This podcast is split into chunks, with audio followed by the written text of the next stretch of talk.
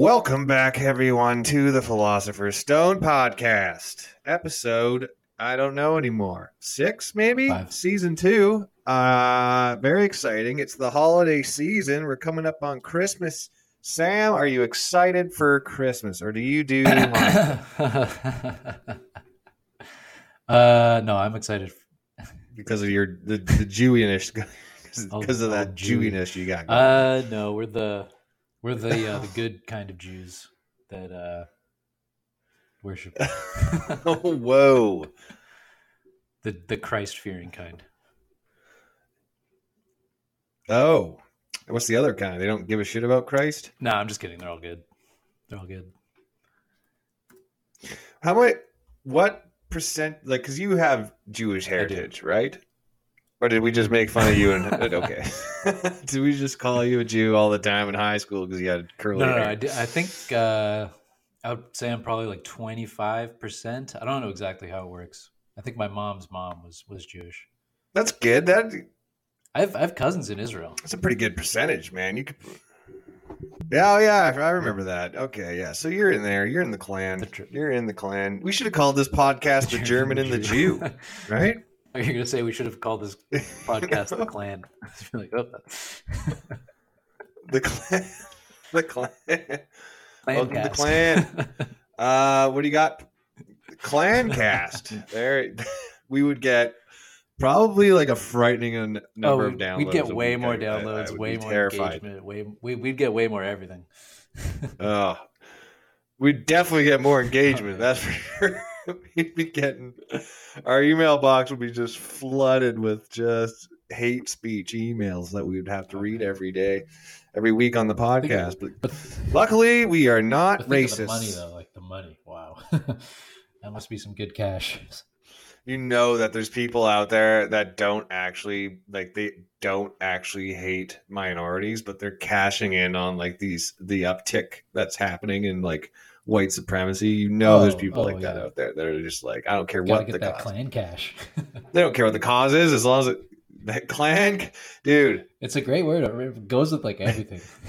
don't don't say don't say no right away but here we go cryptocurrency Clan clan, coin. coin clan coin. All right. That's good. Decent. You guys, you got to demonetize the uh, the Democrats. We got to get our take back our Man, I'm currency. surprised they're not in on uh, crypto. Clan coin. Wow, that's so great. Clan coin. There you go. There you go. There's our billion dollar Yep. idea. Got to ruin buy like lives, every but- inter- internet Uh, domain with clan first, like clan cash, clan cast, clan coin. Just buy every every clan related internet domain. you want that to be filed That's under your name. Yeah, maybe not. Plus, you're gonna have to be in the background. You're gonna have to be like the Wozniak and I do the Steve Jobs because they, they're gonna find out about your 25 percent and then the whole thing's That's over. true. Well, we, we just buy the domains and then sell them for huge amounts of money to the clan. do you think that there's something unethical if you did that? Um, What if you overcharge them by like a ridiculous amount? Like you gouge Oh, the like hell I'm out of them. Would that be kind of a stick? Yeah. I'm taking all their money. That's a good question. Yeah. Immanuel Kant, I don't know. He might say that's not good. I don't know. I think it would be okay. You know, fight fire with fire. All right, well, let's buy up all white supremacist related domain names we can get our, our greasy little rat well, hey, who you call a rat? Start That's exploit, a, that's exploiting. A, s- a slur. Is that a slur for Oh, a yeah. Jewish person? they were, uh, I think, like cockroaches and rats. I mean, that's like any Ah. any social any group that you want to dehumanize. You compare them to vermin, like rats, cockroaches. Yeah. Yeah. Yeah, true. Speaking, oh, sorry. But only certain Only vermin, right? certain vermin. Like you can't call some like yeah, like a bunch of hamsters isn't really a bad don't thing. consider hamsters vermin. Right? vermin are Okay, how about how a bunch of uh like how about this? Like you wouldn't call a group of people like a, a bunch of marmots. no. Although a security guard Like- at Sure, it's not a A compliment, security but guard at the place where I used to take piano lessons said that his sister had married a marmot and that she now lived in Utah. And so we inferred that he meant a Mormon. Oh. A marmot. She A married marmot. a marmot. See, like if I called, if I got called, if I got called a marmot, I wouldn't think immediately it was an insult, Mm. but I wouldn't think it was a compliment either. I think they were, they would be like addressing, like I don't know, if I was a hoarder or something, like a like a squirrel. People aren't getting offended by call if you call them a squirrel, yeah. right? They're kind of Varmint. Well, I don't know. At the cemeteries where I worked, there were groundhogs, and the Mexican guys had like a kill on sight policy with these groundhogs, where like if we were driving in like the little little gator and they had a shovel and they saw a marmot, as they were driving, they would they would steer with one hand and then they would like heft the shovel like a spear and launch it at the marmot like as they were driving like a it was pretty epic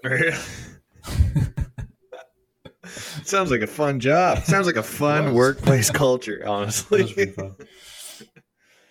Uh, so any uh, any any any any fun things happened to you since we spoke? Well, last? speaking all all this talk about Hanukkah and uh, and Jewish people, there was there there was a something that happened to me that was pretty strange. I was walking down the street, and this pickup truck, and suddenly like I heard this hiccup, hiccup truck, pick pickup truck, a hiccup truck. hiccup, hiccup, an truck. H.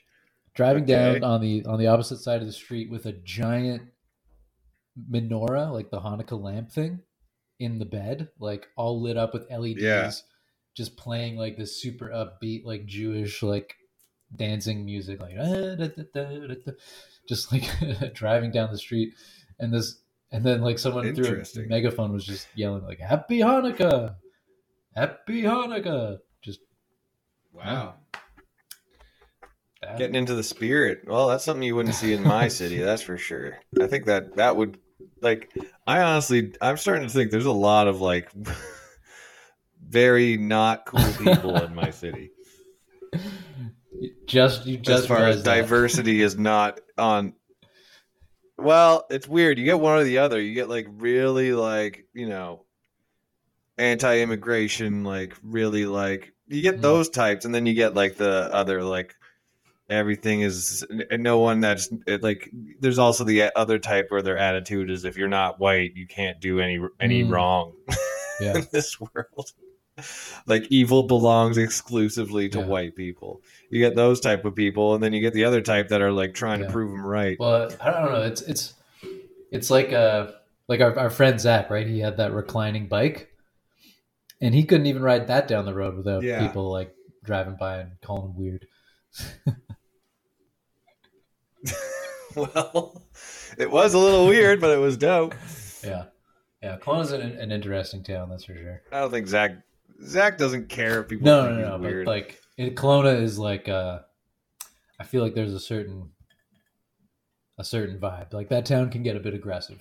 I would say it can get a bit aggressive. yeah it, it Yeah. can it can you never know who you're going to run into like an angry woke person or like an angry oil they're just down here spending Oh their oil God. money Oh, speaking of, of rage, I was walking home from the grocery store yesterday and I witnessed road rage between a guy on like this tiny little uh, motorized scooter and this like huge like black uh, truck, like an F three fifty, like this huge truck. And this guy on pulls up Yeah. beside the truck on the on, on his scooter at the stoplight, and he just starts yelling like, "Hey, fucko!" And then he's like punching the window with these like weak little punches, like "Come out and, and do something about it, fucko!" Like, just yeah. really you wouldn't expect that from the guy on the little scooter No, it was just the sound that his fist made when it connected with this like tinted out window was just hilarious. Like the weakest little thump, like just totally futile. Come on, fucko! I I'm surprised that guy isn't like isn't like constantly in the hospital from getting his ass kicked. he seemed like, I mean, he seemed like he didn't really. uh He seemed like a very angry, powerless person. So no one. I don't know if anyone would. Angry, Angry and and powerless. Well, that brings to mind one of the hosts of the uh, Backtable Comedy Podcast. a, the, a man by the name of Josh Ashton, whose mouth signs many checks that his Oh body my cannot cash. And historically, he's gotten Wow. his ass kicked a couple of times that I know of. Uh, no history of self defense in his arsenal. Uh, not exactly an imposing figure in general, but he uh, he will talk shit to anyone of any size. Good, good for him. I, I can't do that. I mean, I respect it, but it's also like I don't want to be that either. No, you don't. You don't want to be that, and you don't want to be with them when they're doing it to somebody else. You don't want to be. Yeah, yeah. No, no, you don't. You don't. What's the one thing? That's the one thing in my life I hope I never have to do, which is stick up for somebody because I don't know if I will. That's one thing in life I hope I never have to do is stick up for somebody. The words that was the most cowardly shit I've heard in a long time. Sam. Depends on, on My nightmare is having to stick up for well, someone. like if it's their fault. Like if if they have if they have provoked the situation, then I don't want to have to help them out of it. Well, any man who's like had a girlfriend that runs their mouth a lot knows the feeling of realizing your girlfriend's about to sign you up for a fight against people that you will definitely lose against. and they don't they don't give a fuck. They don't give a fuck. Or they don't realize that they're not that like it's just that it's a totally different thing. Like if you talk shit to this group of guys that are harassing us, they're not coming after you. they're coming after me. Yeah, I think I think they know that. And I think uh, that's why they do it because you I think, they, know feel, that? like, invincible. Like when they're with like their boyfriend, they feel like invincible. Like they can do anything. Ugh, yeah, to me that's a red flag Yeah, if a girl does that. Well, yeah. it should be. I mean, Yeah. definitely should be. Yeah, absolutely. And especially a street fight. Like you're sa- signing them up for a street fight where you might never be the same. by the No, all it takes is one person to like. All you have to do is fall over and hit your head, and you can be pretty much Yeah. fucked. Yeah, I mean, yeah, you can. You can be a totally different person. So, any uh, any hot-headed girlfriends that are listening to this, don't try not to sign your boyfriend up for street fights without, unless they are legitimately like the best fighter on the planet. And even even then, like A anything can happen. might- you're signing a you're signing them up for, yeah, you don't know. They might have weapons on them. Like you, anything can happen in the streets. So if you can avoid any altercation in the streets, I that Mhm. is my recommendation Yeah. for the week. Avoid street combat. Pistols at dawn. Yeah, Yeah. getting a. Get in I a mean, duel. I don't know. rules, I don't know. gentlemanly conduct. It, it sucks having it sucks it sucks having to like run away from a fight because you feel like a bitch, but feeling like a bitch goes away. All right, it- yeah, CTE comes back years later. Next thing you know, you're running down the road with a gun shooting people. So you got to pick your poison on that one. Feel like a bitch for like a couple days, or uh, do the quote unquote manly thing and get in a street fight. If you win, I mean, best case scenario, you accept the fight, you beat the shit out of five dudes, and you look like a hero, Yeah. right? that would be awesome. You got to know your abilities, and I know mine, and mine are not winning in a street fight. My, yeah, my abilities are like I have talked my way. I can look at something behind them and go, "Holy shit!" and then run in the opposite direction. That's what I can do. yeah, yeah. I mean, I've talked my way out of uh, getting my ass kicked a few times, uh, quite a few times. Um, That's also a skill. somehow because whenever I, if I ever, at the times I can recall where I w- was having to talk myself out of getting my ass kicked, I was incredibly drunk, and somehow I think that the the key is to appeal to their ego, right? Like, you know, mm-hmm. what are you gonna get out of fighting someone like me? It's like beating up a girl. Yeah, I'm like an old man. exactly. yeah, you're better than that. Do you want me to find someone that would really challenge you, challenge your skills? A man like you, you need a challenge, and I'm not that. I'll, I'll Go you find some other poor bastard. Become their manager. hey, here's the deal. I'm your, I'm your, yeah, I'm your agent now, bud. Glad we met. Hope you like making money. Uh, that's great. Well, hmm. I wish I had a Well, segue. I just don't. I did a, uh, I did my. Well, I'll tell you my one Okay. quick story while it's fresh in my mind, and then uh, so I went to Kamloops on Saturday for Drew McLean's memorial, which was beautiful. It was outside. There was like 200 people there, and then that night I did my first uh, Christmas corporate of the season. Oh. Have you done a Christmas corporate before, Sam? Um, is that a, like a euphemism for some sort of raunchy sex? Thing? No, that's when a company ha- has their Christmas pi- party for like the year-end Christmas party, and for their entertainment, they hire a comedian instead of, say, a magician or a band. Ah, okay. No, I've not done a Christmas corporate. I don't think. So we got hired.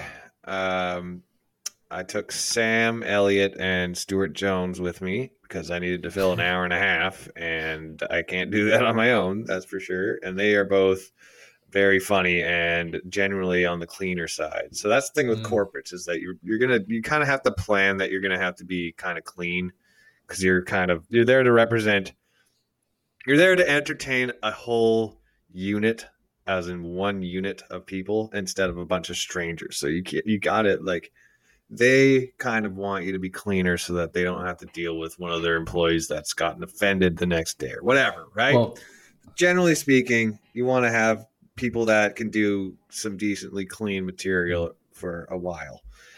Um, so we get to this. Uh, the it was at a restaurant, like a five star restaurant, which I don't even think I've ever been in, In a restaurant that nice. They had like the brigade of chefs. like- Yeah, at the casino wow. They they had this like brigade, like you know, they, they had like brigades of people in the kitchen, all like working on one part of one dish, like it was that type of like restaurant. And uh, the the the thing that really fucked us, I feel, is that all of these booths. So everybody was in booths, um, but the because it was such a fancy restaurant, the booth backs were so high that like everybody, like almost no one could like. I'd say probably half of the employees were not able to see us unless they wanted to like stand on their their booth chair and like look over the back of it. so we had that going against us. Um, and it was essentially everybody barely tolerating the show except for the guy who owned the company that we were performing for. So we got lucky there. He was loving it, absolutely loving it.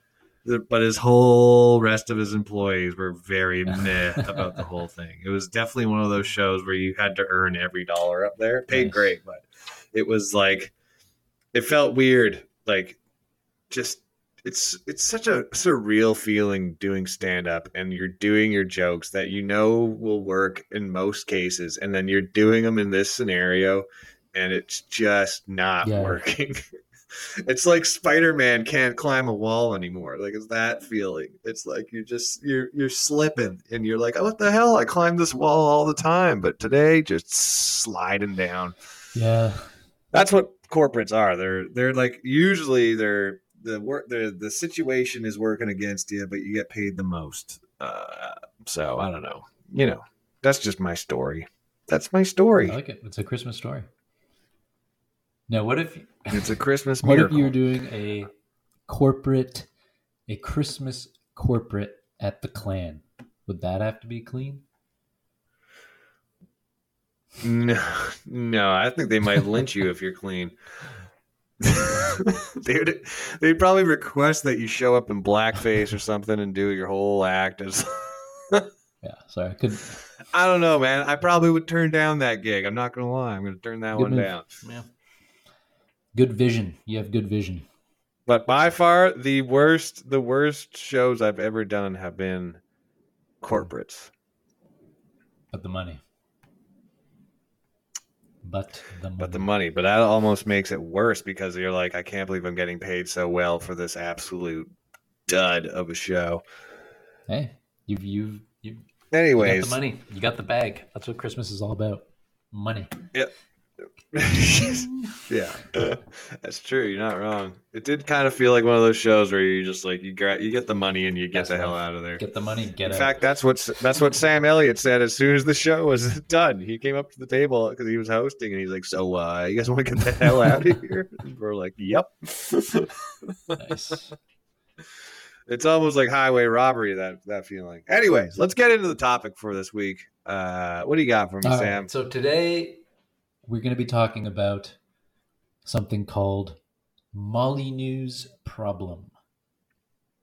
Molyneux's problem. Okay. And according to the Stanford Encyclopedia of Philosophy, Molyneux's problem is one of the most fruitful thought experiments ever proposed in the history of philosophy.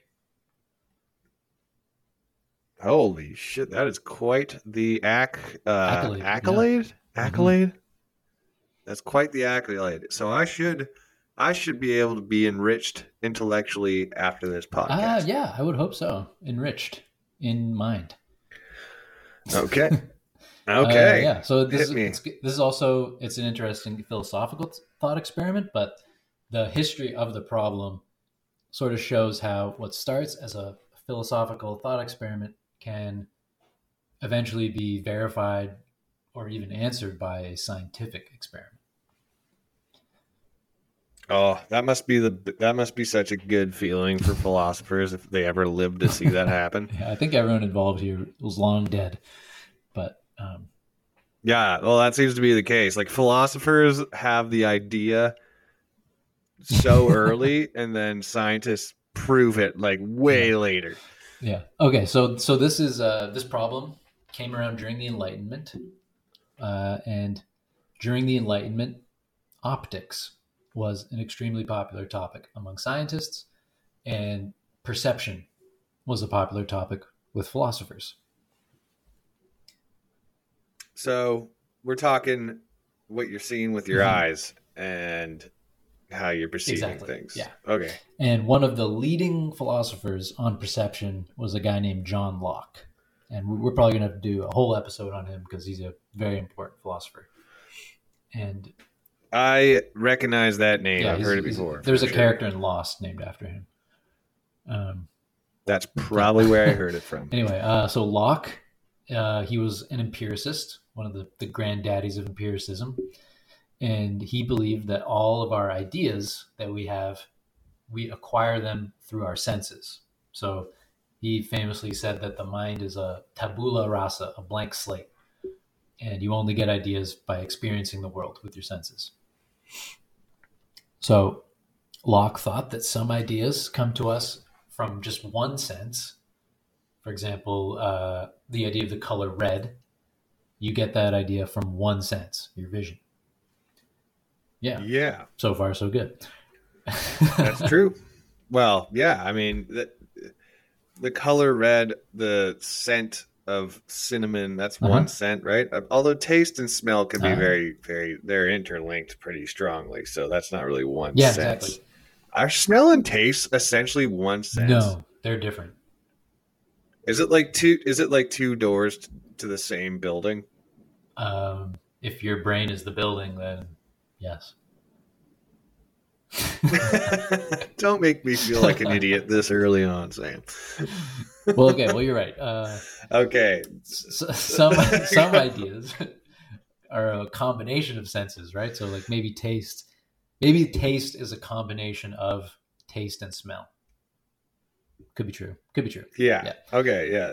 I, I mean, you can't really taste stuff like if your smell, like that's why little kids will like pl- plug their nose or whatever when they eat something they don't like because it makes it not taste as much as powerful, yeah, rather. exactly. Um, yeah. So, so Locke So uh, those are two. They're They're linked. Yeah. Yeah. So, and Locke acknowledged that. He thought that other ideas, complex ideas, you can only acquire them through a combination of senses. So, like the idea of an apple would involve a combination of uh, senses the taste of it, the smell of it, the look of it, the feel of it. And uh, these senses combine to give you ideas about the apple, like its shape, its figure, its texture, like all these sorts of different ideas. You com- have to combine senses together Yeah. and uh, Locke argued that if someone lacks a particular sense, they will never be able to acquire the ideas that relate to that sense. So, a blind person will never have the idea of color. That would be that would that's Locke's conclusion. Right. Yeah. And so Molyneux's problem. So this is how you can see like we're starting to get close to scientific experiments a little bit. But this is back. We have to remember that this is way back in like the 16 and 1700s that they're talking. So, so here here enter Molyneux, William Molyneux of Dublin, Ireland. So he Dublin. So he he writes uh, Fighting round the world. Fighting round the world. He's not even Irish. He's Australian. Russell Crowe. Oh, okay. I mean, Conor McGregor is living out that fantasy in real life, but anyway. That's true. um, just Conor McGregor hasn't won a fight since 2016, if I recall. oh, did you see him yesterday on Twitter? Oh my god, the guy well, he won. No. he wins on Twitter all the time. What do you Nah, mean he won? Oh. Twitter warrior. Anyway, Can't believe Amanda Nunes lost. True. We should do like an after episode and talk about the UFC. That's true. Yeah. Keep us on the straight Right. and narrow. John Locke, Right. color, sight, senses, ideas. Here we go. So William Molyneux he sent John Locke a letter on July seventh, sixteen eighty eight, posing the following question. And this is this is great. This is the way they talked in sixteen eighty eight. William Molyneux said, Suppose a man born blind and now adult and taught by his touch to distinguish between a cube and a sphere, so as to tell when he felt one end t'other, which is the cube, which the sphere. Suppose then the cube and sphere placed on a table, and the blind man to be made to see. Query whether by his sight, before he touched them, he could now distinguish and tell which is the sphere, which the cube. Ooh, that is crazy to think about, actually. Yeah. Would he be able to? That's the question. Locke, Locke replied, Your ingenious problem will deserve to be published to the world. And so Locke published that question in his big book that was coming out that year. And this problem attracted attention from the top minds of the day Berkeley, Leibniz, Voltaire, William James. Um, and many people since then have all weighed in on this problem. And I'd like to hear some of their thoughts because I, you just blew my mind. Well, William Molyneux blew my Yeah. mind. So so basically, if, if you couldn't parse the old English, basically the question is someone's born blind, and then they're taught to know what is a cube and what is a globe or a sphere just by touch. So they can touch it and they know it's. They'll say like, "Oh, that's the sphere," and then you put the cube in their hand and they're like, "Oh, yep, that's the cube," but they can't see it.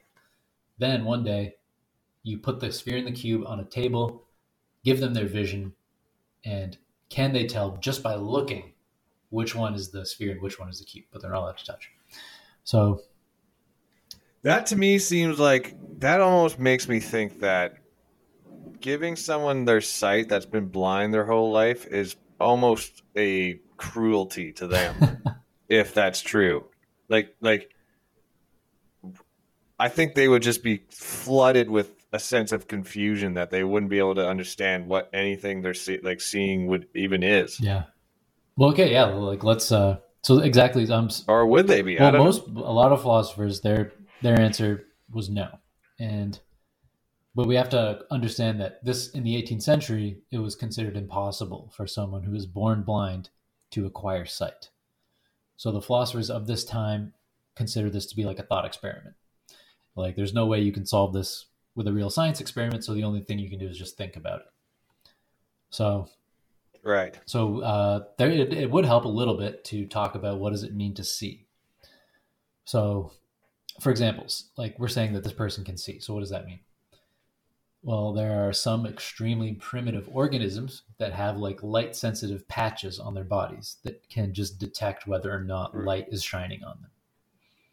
And then other organisms might have like a two dimensional vision, like they can see a flat plane. And then some organisms have three dimensional vision.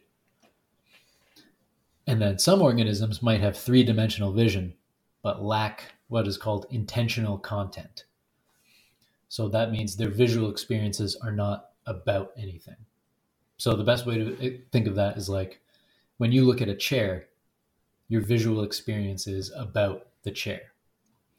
But if you were a Martian yeah. and you had no idea what a chair was and you saw a chair, your visual experience would not be about a chair. It would just be about some metal pieces joined together at right angles and you wouldn't really know what you're looking at. Yeah, I think we talked about this before. Like, would someone who's never seen a chair know what it's for if they just saw it for the first time? Yeah, exactly. Yeah. So, so, uh, so if you, so for for Molyneux's person to be able to just look at two shapes and say at a minimum which is a globe and which is a cube, then at a minimum they would have to have three dimensional vision with intentional content.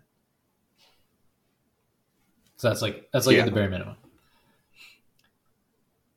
So the only problem for Molyneux's person is they didn't acquire their ideas of the globe and the cube from vision. They acquired them from touch. So at the heart mm-hmm. of the mm-hmm. question is can your like idea like a idea that you've gotten from touch, like a touch idea. When you see something, does your mind automatically connect the idea that you're getting from vision with the idea that you got from touch? Does your mind automatically connect those two things immediately so that you know that they're identical? And uh, that's the question. I, I I don't know. That's that's a weird thing to think yeah. about because obviously I like I know. Well, me and you, we know by handling things throughout our lives with touch and sight combined I know that when I touch a corner of a a cube, I know what that's going to feel like before. Uh, like I, I can look at a cube and I know what the corners and edges are going to feel like before I touch them. Yeah. But if I had never seen the corner of a cube before, would I put that that idea of what it feels like? Would that idea of what it feels like come into my mind at all? I don't I don't know if it would. Yeah, so yeah, so basically like the the the question is about what's the relationship between the ideas you get from your vision and the ideas that you get from your touch. And they're the philosophers they all sort of fall into three three camps. So the first the the first camp is um, would be if you would answer yes to the question, and that would be a necessary connection that you get from reason alone. So that would be a yes. Like if you know what a, a sphere feels like, then when as soon as you see a sphere, you will immediately know that they are connected, that they're the same thing. And you don't you don't have to touch them at all. You just know that through a pure operation of your mind. Now, here's a question. How long does Molyneux's patient or whatever, the blind guy who got his sight back, would he be able to piece it together over if he stared at these objects for say 10 minutes? I mean instantly he might not know. But if he sat and looked at them for long enough and then remembered how what like would he eventually be able to piece it together giving a few moments? So if you or would it just never happen? Well okay so if you're in the camp that thinks that you can that the connections between the ideas are from reason alone then you would you would say that like yeah given sufficient time and let him let him look at them from all angles. Eventually he yeah. just be able just from thinking about it he would eventually be able to uh to, to realize which was which. He would be able to answer the question correctly. That's what i, I think he would be able to. Okay so if you gave him time maybe not immediately but give him time. Yeah. okay so then uh, the next the other one is uh this would be an answer would be no. And that is if you say that the relationship between the ideas is necessary, but you can only you can only know which is which if you have some experience to show you that connection. So in this case, uh, they would only be able to tell if they were to touch it. But then as soon as they touched it, they would they would know like, oh yeah, this is the sphere, this is the cube. And then the last one, mm-hmm. the weirdest one, is the relationship is arbitrary, and it's from experience. So if the relationship is arbitrary, then it might be possible for you to see something that looks like a sphere, but when you touch it, it feels like a cube. And that would be arbitrary. That's that's we that That would be that would be really fucky. that would be really fucking. You know what brought to mind what that what that brought to mind? Have you ever done that thing when you were like a kid or whatever? I you could do it as an adult. Does age doesn't matter here, but where you cross your fingers together, Uh-huh. your index and your middle finger, and you cross them together, and then you take a stone or or any object and you you you put it in between your fingertips now where they're crossed and you move it around and your brain because it's so used to feeling uh, things on the one side of the finger or whatever it's not used to like organizing these two fingers being crossed and those and then the tips being touched it feels when you move something back and forth in there it feels like there's two separate objects being moved do you ever do that when you're you can just try it right now just cross your it. index finger in your middle and then then close your eyes and move an object in there if you were just told if you didn't know that you were putting one object in there it would it feels like there's two objects being touched to your fingers Weird. Yeah, that is weird. Um, and okay, so, so that's like a that, that's almost like a ghost like a phantom object is in there like i'm thinking of like if i went to pick up a ball and it felt like a square in my hand how quickly would i recognize that probably right away and it would freak me out yeah. Well, there was one philosopher who thought that that was in fact what's going on, and that was George Berkeley. I think we talked about him before. Um, but he, Yeah, his answer to the question was no. Um, they wouldn't they wouldn't be able to tell which was the sphere and which the cube, and that's because the the connection of ideas between sensory ideas of touch and ideas from vision is just arbitrary. There's nothing about the way something looks that will tell you by reason alone how it feels, or vice versa. The only way without that- experience without ex- without experience exactly it's all arbitrary but through experience we learn to associate um, certain ideas so berkeley like for example so he, he didn't think anyone even so- has three-dimensional vision. You don't, Wait, you don't have three-dimensional vision. All you perceive are are light and color on a flat plane. But experience teaches you that there's depth and distance. But you don't get those ideas from vision That's It's- it's terrifying weird, to it's think weird. about for some reason. Um, but the, I was just thinking, like, is- if, if oh, you sorry, took a blind person, if you took like a, say a, uh, we'll do the experiment of a blind person and a non-blind person. You bring them into a room and you put a brick and then a pillow on a table, and the blind person opened their eyes or saw their got their vision or whatever back. They wouldn't be able to tell you that the brick is hard and the pillow is soft just by Um, looking at them.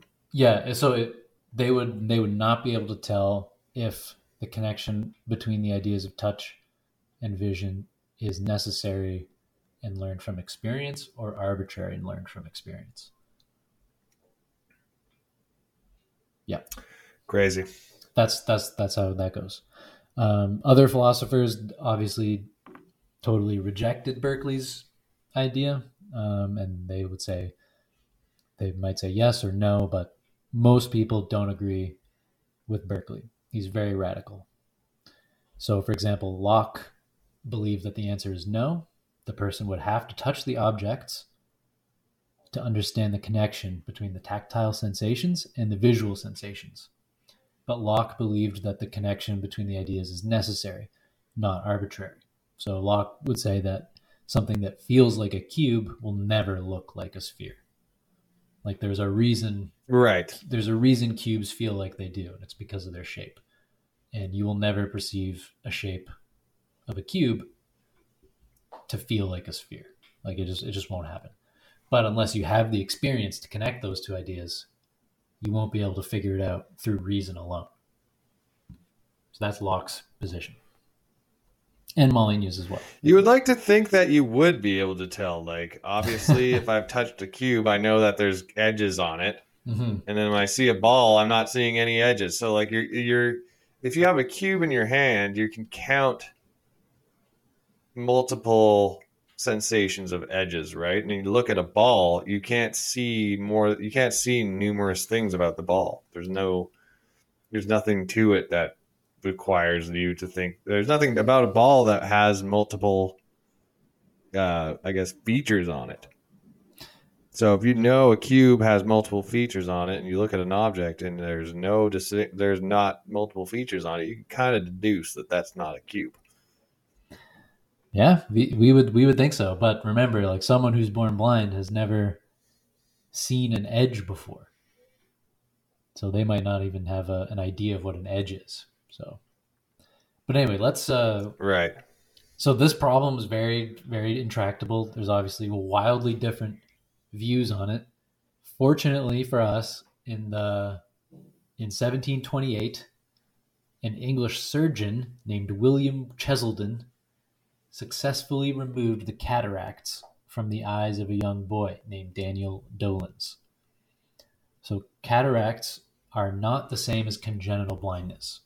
So like your your or your, your retinas are still functioning. They work, but they're blocked by this cataract thing.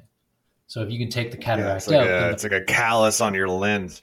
yeah. So yeah. So if you take that thing out, then the person has full vision immediately.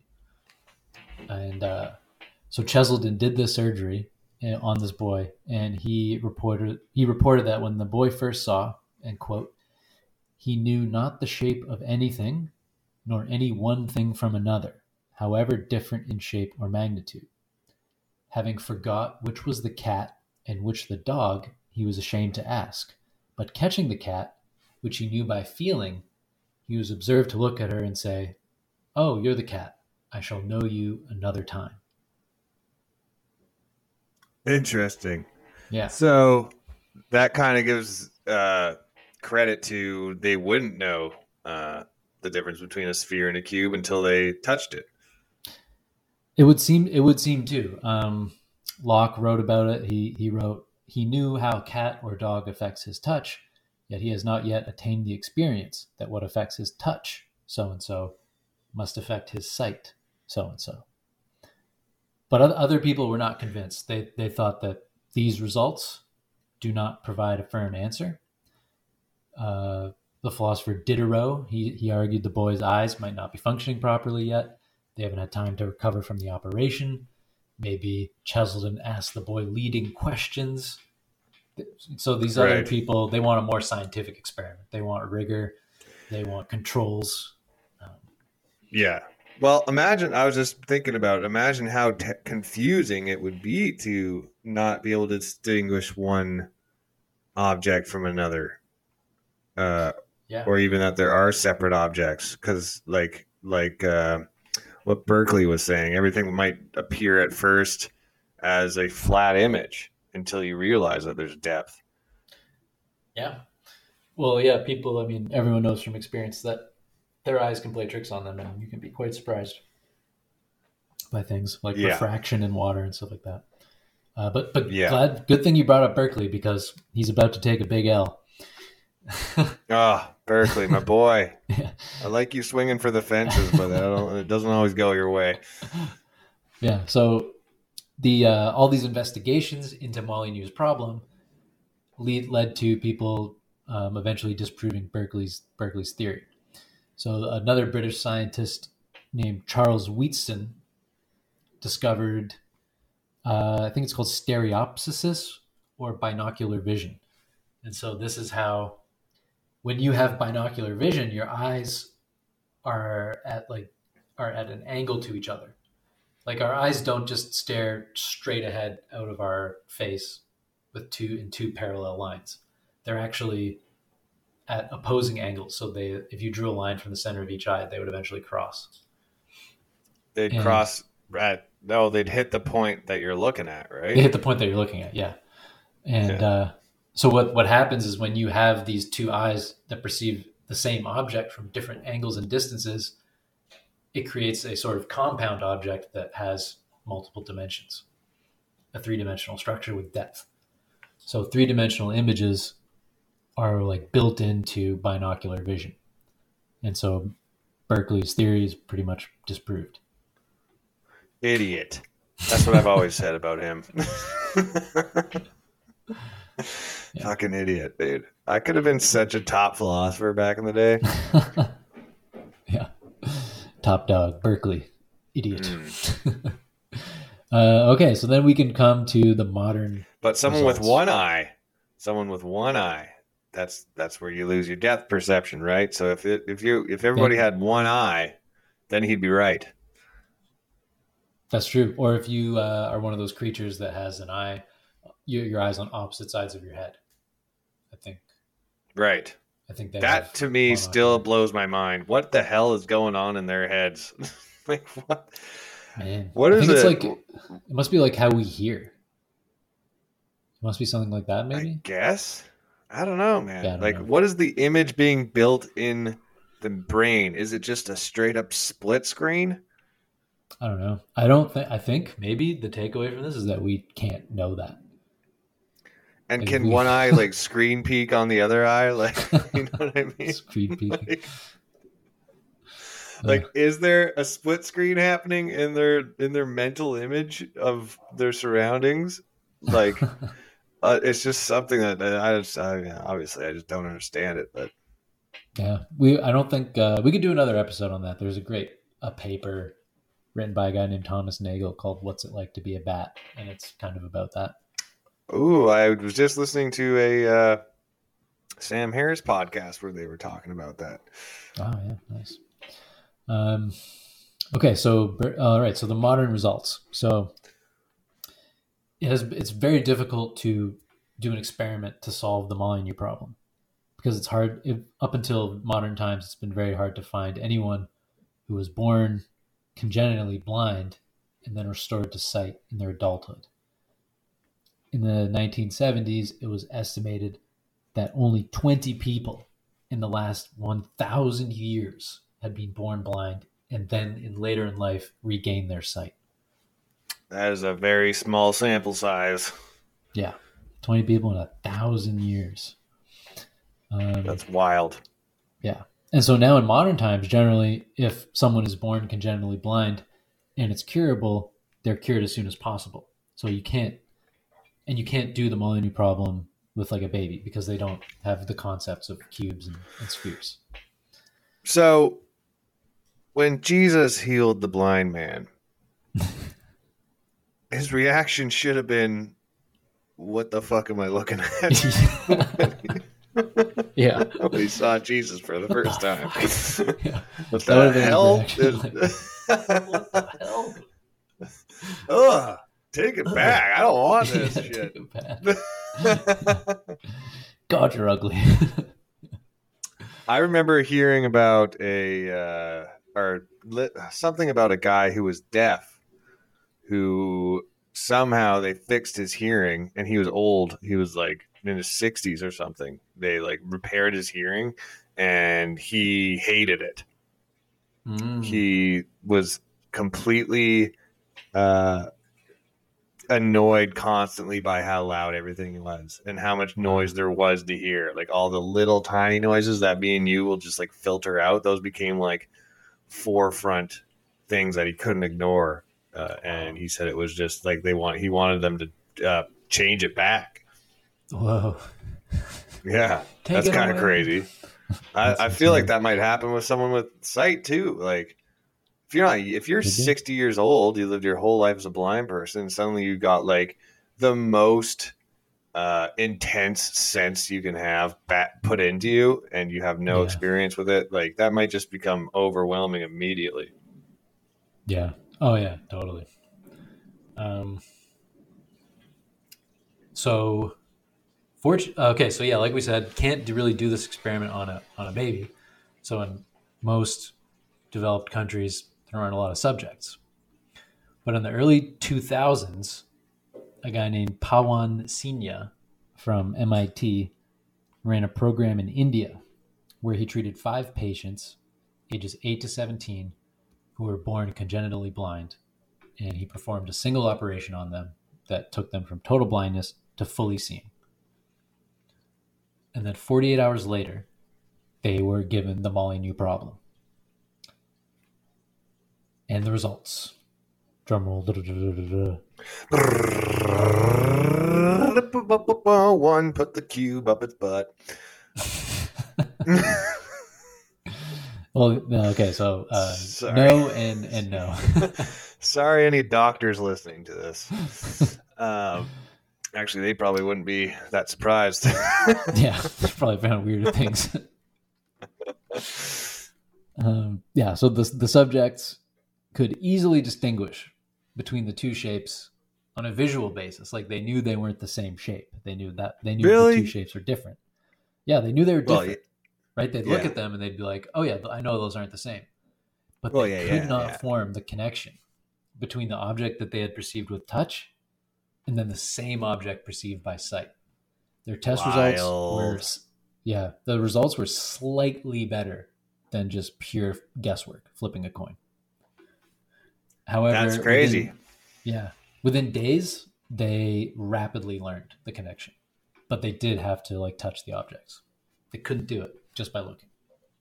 That's crazy because now they're running around touching everything in order to like log it in. Like Yeah. they're essentially like having to rebuild an index to match the index of their that they already have in their touch uh, hard drive. So they they must just be running around touching everything to like connect the dots. Like this one goes with that feeling, this one's that feeling.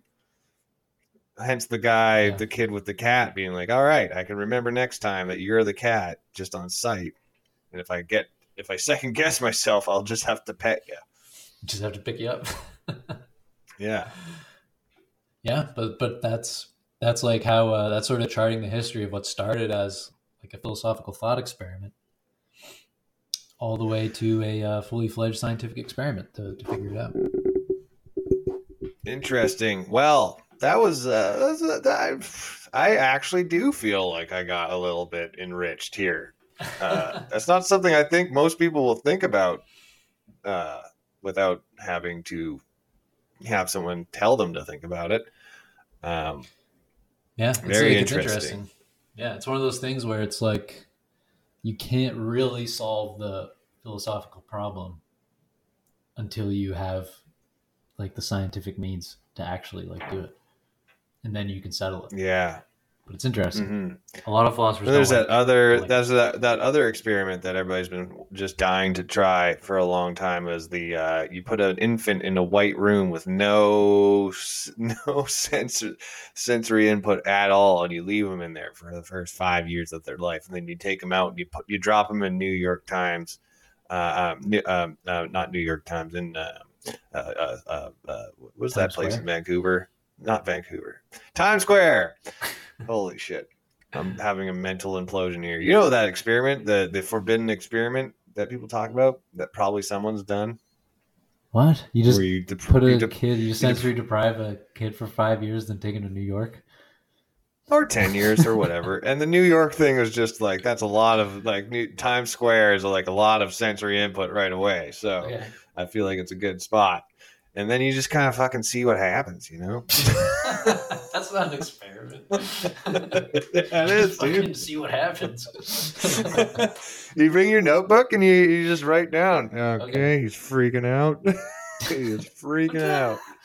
Do you mean Yeah. uh, there's a lot of forbidden experiments? Um, the one that I know of as the forbidden experiment is all are like these these twin experiments, or or no, they're like uh, they would do these experiments where they wanted to see like like language acquisition experiments where you like raise someone in isolation from language and then see if you can teach it to them later in life, or like uh, Yeah.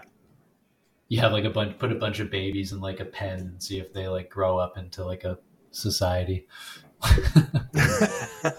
yeah, a lot of the forbidden experiments require babies, so I think babies. that's a big problem with them. you need a lot of babies, Yeah. ton of babies. But I wonder if if you did do that sensory deprivation to a infant for whatever five years, and then you finally brought it out. It, I, I, oh would well, the thing even be able to? Would it be like in a catatonic state already, or would it just be like if your mind has Mhm. nothing to chew on for that long? What does it become? Yeah, that's a good. I think you'd probably. Well, I know what they know from like the like feral children, who like are not raised in society. They're like they grew up in like the woods or whatever. They Yeah. cannot acquire language. There's like a threshold. Interesting. There's like a threshold in human development where you can learn language, but if you don't get a language within that time, then you're screwed forever. You can't learn one. Ugh, that sucks. Yeah. Unless you're speaking wolf, man. you learned the best language of them all. You learned the pack language, man. You're never going to be alone, even when you're separated. Yeah, there's a lot of uh lot of heinous experiments uh one might come up with Yeah. that would be interesting to uh you know see the results, but Yeah, there's a actually totally and completely unethical to actually do. Yeah. There's a really uh, another vision one that like is like it has to be a thought experiment because we can't actually do it. But like the Molyneux problem, maybe one day we could. And that's the one where you have it's called Mary the color scientist. And so it's this this scientist who supposedly knows every single fact that you can know about like color vision and consciousness and all that stuff. But her whole life she's been raised in like a black and white room or something. And then one day Right. you give her an apple. And the question is, will she Would she know that it's color? Yeah, exactly. Would she know it was red? Or something like that. That is interesting. Let's fucking run it. Let's do it. Let's run it. Run it. I've always thought of the what would you do? What would happen if, or rather, the question is how long